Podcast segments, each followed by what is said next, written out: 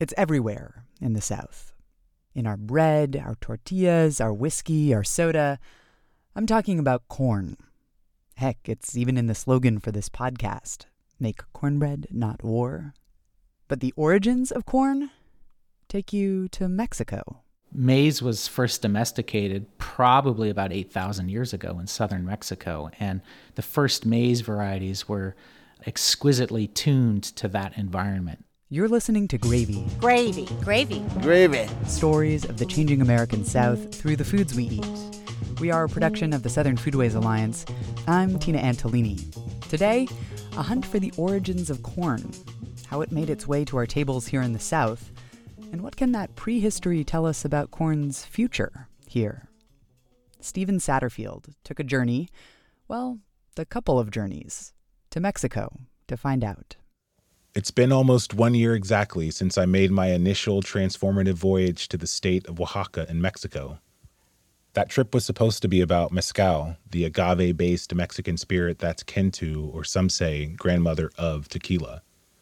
I came for agave, but I got distracted by, of all things, corn. Maize, as it's called in Mexico, it's everywhere.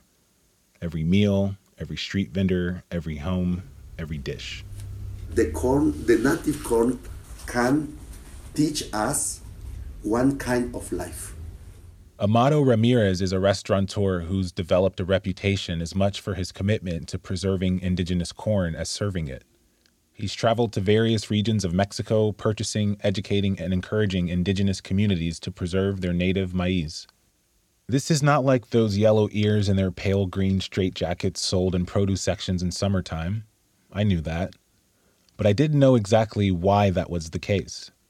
I wanted to know the stories of maize, but I didn't know how to ask the right questions. Amado offered a starting point.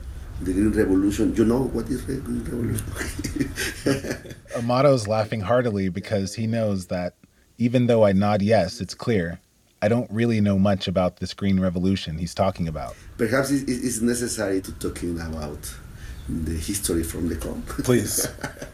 it's necessary in this story too. And don't worry, we'll come back to the Green Revolution. But that conversation with Amado a year ago got me on a corn kick, and I've been asking questions about maize ever since.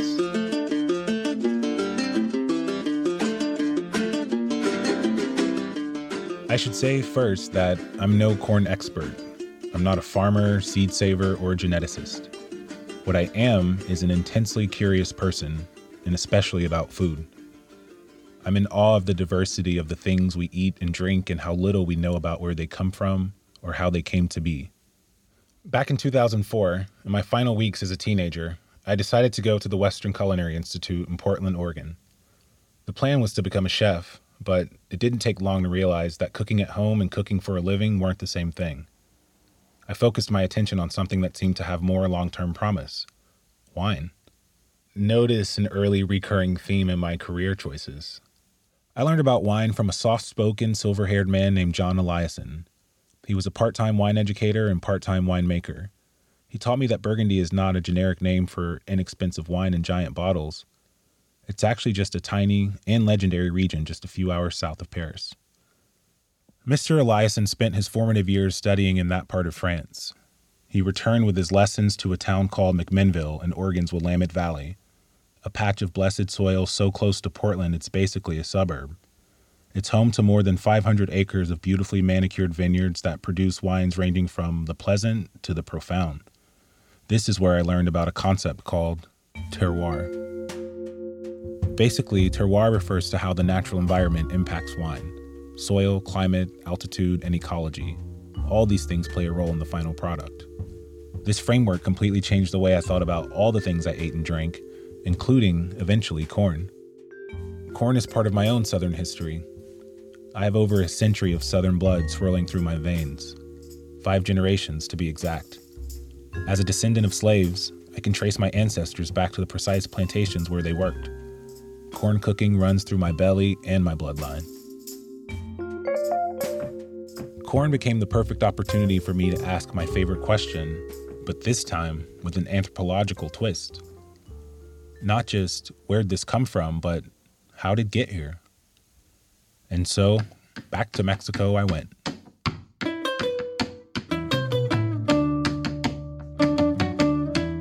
One of the things that tripped me out in Mexico was how tortillas have been utensils there not just for hundreds, but thousands of years.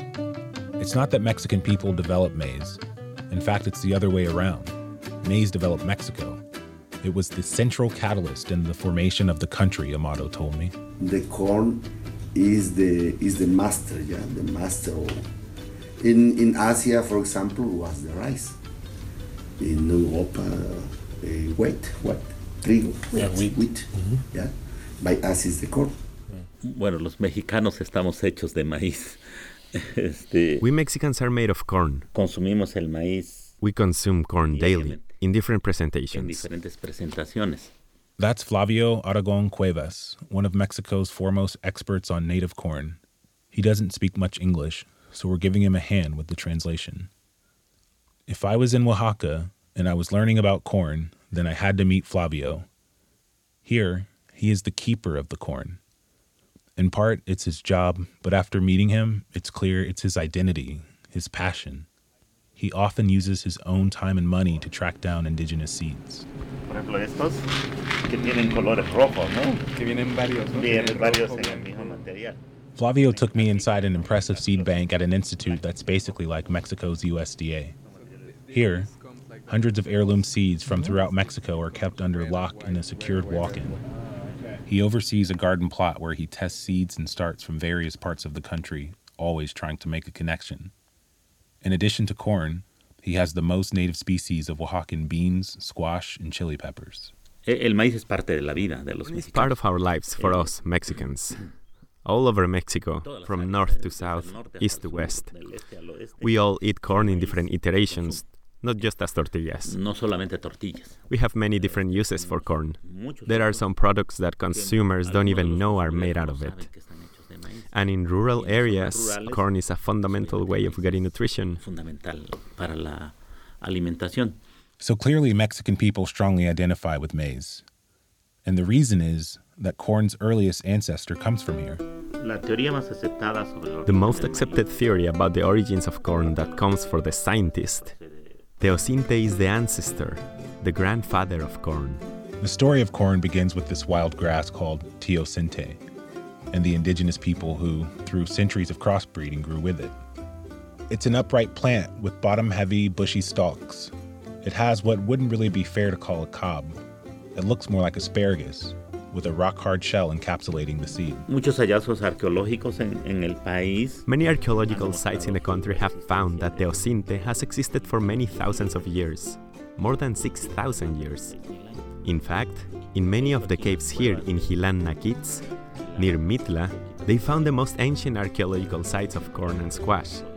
A squash from 10,000 years ago, and corn is 6 to 7,000 years old. They found fossils not of the ancestors of corn, but of already domesticated varieties of corn. De, ya, ya domesticadas de maíz. After seeing Flavio's teosinte and further researching it, the fact that native people evolved this grass into what we call corn is a testament to their agricultural brilliance and intuition. Genetically speaking, yes, there is a kinship, but it'd be really hard to see that from looking at this wild grass with the dark casing that wraps the seed.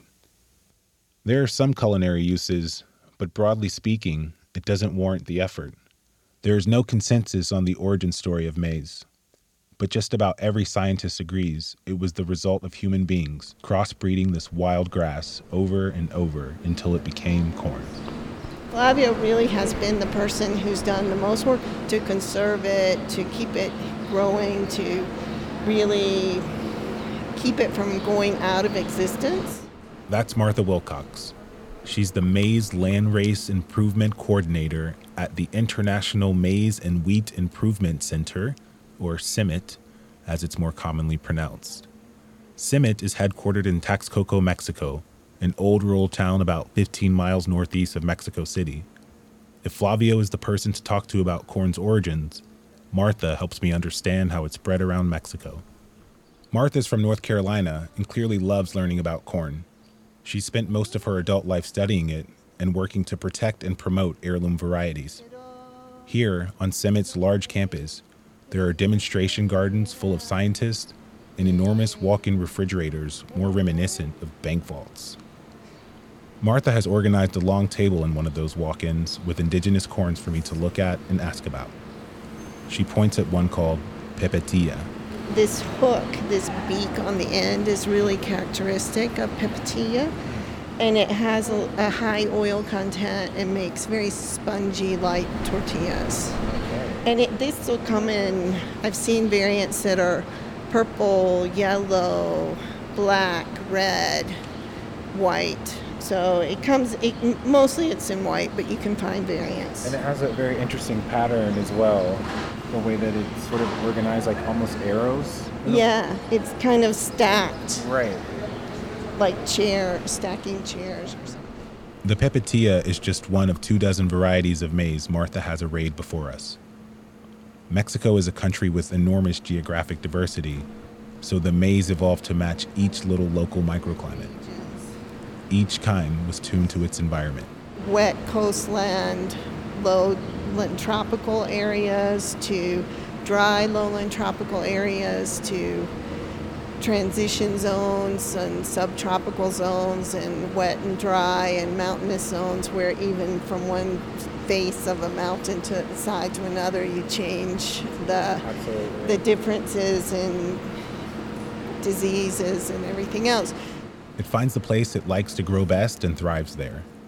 Corn's natural proclivity to grow vigorously in favorable conditions not only helped varieties of maize in Mexico, it's what enabled corn's global proliferation. And that helps us understand the story of how it ends up in the southeastern United States. Coming up, how corn made that transition from Mexico to the American South. That's ahead.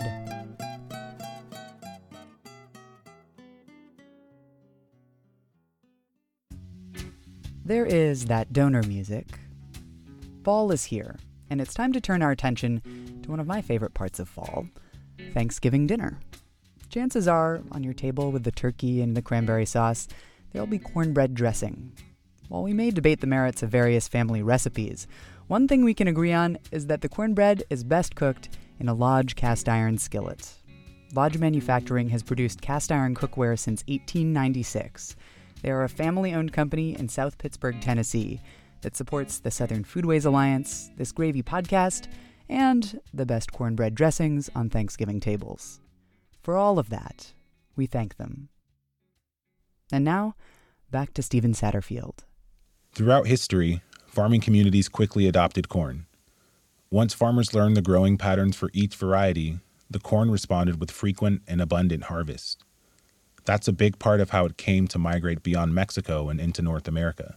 Almost immediately, there was this diversification, and different corn types were adapted to different environments. And this, you know, this is strong selection pressure by the people who were spreading this corn to develop these new varieties and different types of varieties that were adapted and specifically to the region where they were growing it. And that process just continued. That's Jim Holland, research geneticist with the U.S. Department of Agriculture. He lives and works in North Carolina. He learned about an old corn variety there called Hickory King and wanted to know more about it. It led him following a trail of corn genes to Mexico. Jim says corn first entered the U.S. from a nomadic farming population, crossing a highland corridor along the Sierra Madre Mountains, appearing first in New Mexico or Arizona about 4,000 years ago. It is thought to have also taken the lowland route into New Mexico and Arizona about 2,000 years later. So, the first traces of maize in North America are found in the Southwest.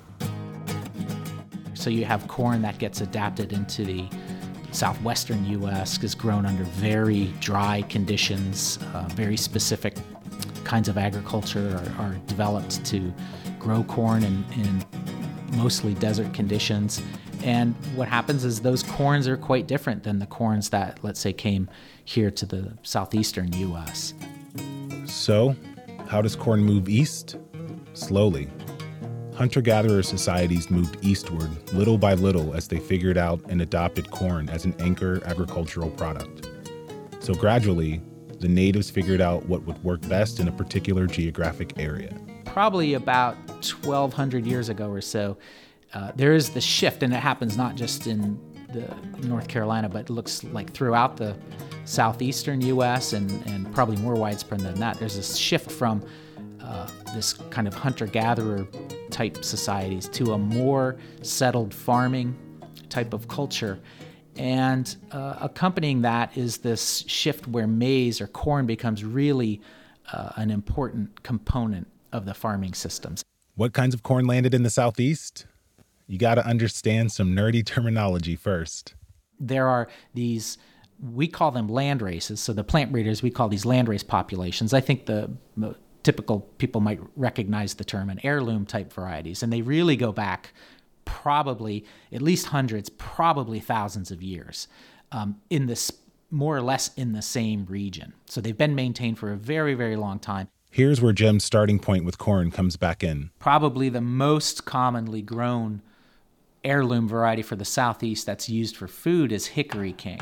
Over and over in my research, I kept hearing about the link between the indigenous corns of North America and Mexico. Martha mentioned it too. In the area where I grew up of North Carolina, that Appalach, southern Appalachian area, there's a old landrace that's still produced and still sold called Hickory King. Back in Mexico, Martha told me they'd figured out it probably came from Tuxpeño, a town in the coastal state of Veracruz. Hickory King, interestingly enough, its thought comes from this race, Tabloncillo, and I don't have a white version. At CIMMYT, we're walking around this long table, carefully investigating the distinctive qualities of beautiful, multicolored cobs and baskets. Each basket has a laminated white card on the front with the scientific name of the corn. It's not as big as these maiz anchos, but they're pretty broad grains and they're flat and they'll expand like that flowering that you get with pozole that you also get with hominies. Martha is showing me the anchos, and she's right. The Hickory King is totally reminiscent of hominy. I haven't seen this documented, but I'm assuming that that's a Cherokee, that it comes from the Cherokee, that the whole idea of making hominy, I would guess, came from the Cherokee. This brought me right back to terroir, that phrase from when I was learning about wine.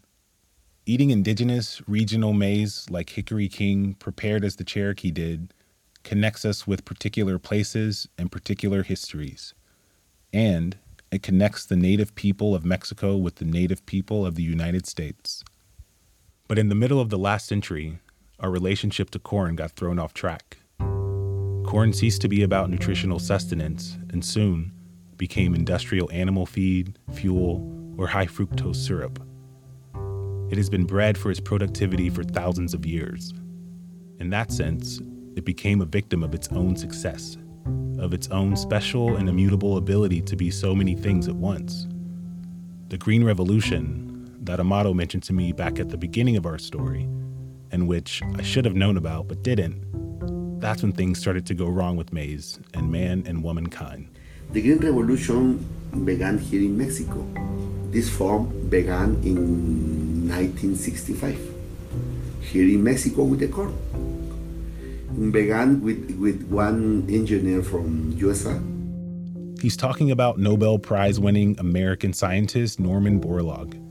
Borlaug was known as the father of the Green Revolution, or the man who saved a billion lives.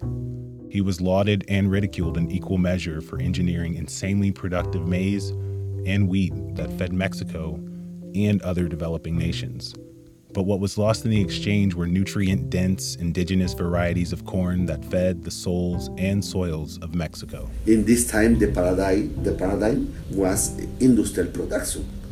I need more production, I produce in the kind of with machine on engineer for produce more. Yeah. And then the engineering produced the hybrid corn. Why began that in Mexico? Because Mexico have very much diversity Diversity. Again, the very thing that made corn in Mexico special. There were so many different kinds, made it the place to experiment with the kind of hybrid corn that's taken over everywhere. In the South, where I'm from, I can't help but think about all the diversity that has been bred out of our region. Suddenly, I understand that surging feeling Jim must have gotten from his Hickory King epiphany that what's there in North Carolina has roots to a diverse corn history in Mexico. My mind runs wild with thinking about possible future scenarios. When we look at this history, we have so many examples of Mesoamerican and indigenous populations breeding corn specifically for culinary use. And today, interest in food culture has never been higher in our nation. I'm envisioning the untold corn flavors there are, a full palette and a blank canvas. I'm dreaming of our own regional pozoles and tortillas with distinctive flavors, unknown and rediscovered. Jim Holland thinks we should recruit chefs and well intentioned eaters to a corn crusade. I'm not sure what the ultimate um, sort of structure would be for kind of an organized effort, but I think we need to just start talking as the first thing. So, for example, I've been doing this kind of work with these Mexican food types. Really, when I started, which was more than 10 years ago, nobody ever talked about this sort of stuff. And I, I was just interested in it. And I think the sort of food movement has kind of grown up completely independent of, you know, some of these genetic efforts. But now it's clear that, oh, there might actually be some interest. There might actually be a market for these things, which would be fantastic.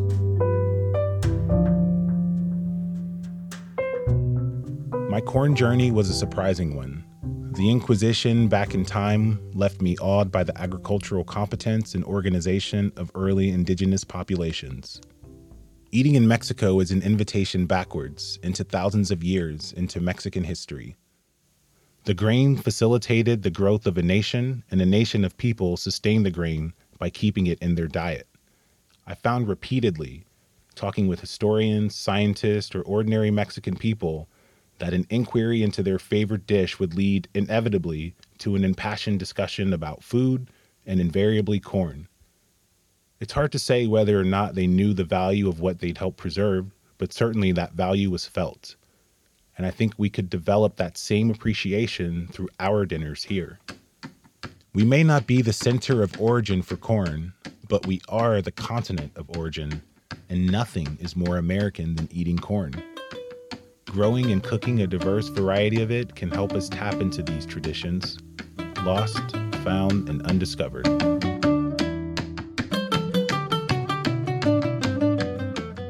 Stephen Satterfield is a writer and multimedia producer living in the Bay Area. He gave a talk on this same subject at the Fall 2016 Symposium of the Southern Foodways Alliance.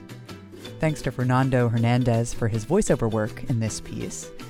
And we have some gorgeous photos of maize that Stephen took during his reporting in Mexico. You cannot believe the diversity of some of these varieties of corn. Those are on our website, southernfoodways.org/gravy. Music for this episode was by Blue Dot Sessions and several bands from Mexico that you should definitely check out Radio Jarocho and Zene Zeferino. Los Cojolites is a band from Veracruz whose music you can buy at loscojolites.bandcamp.com. We also had songs by Pedro Torres and Chogo Prudente, whose music you can find at corazon.com. Our theme music is by Wendell Patrick, donor music is by Jazar, Gravy's managing editor is Sarah Camp Milam, and our intern is Tyler Pratt. Coming up, a taste of the next episode of Gravy, but first.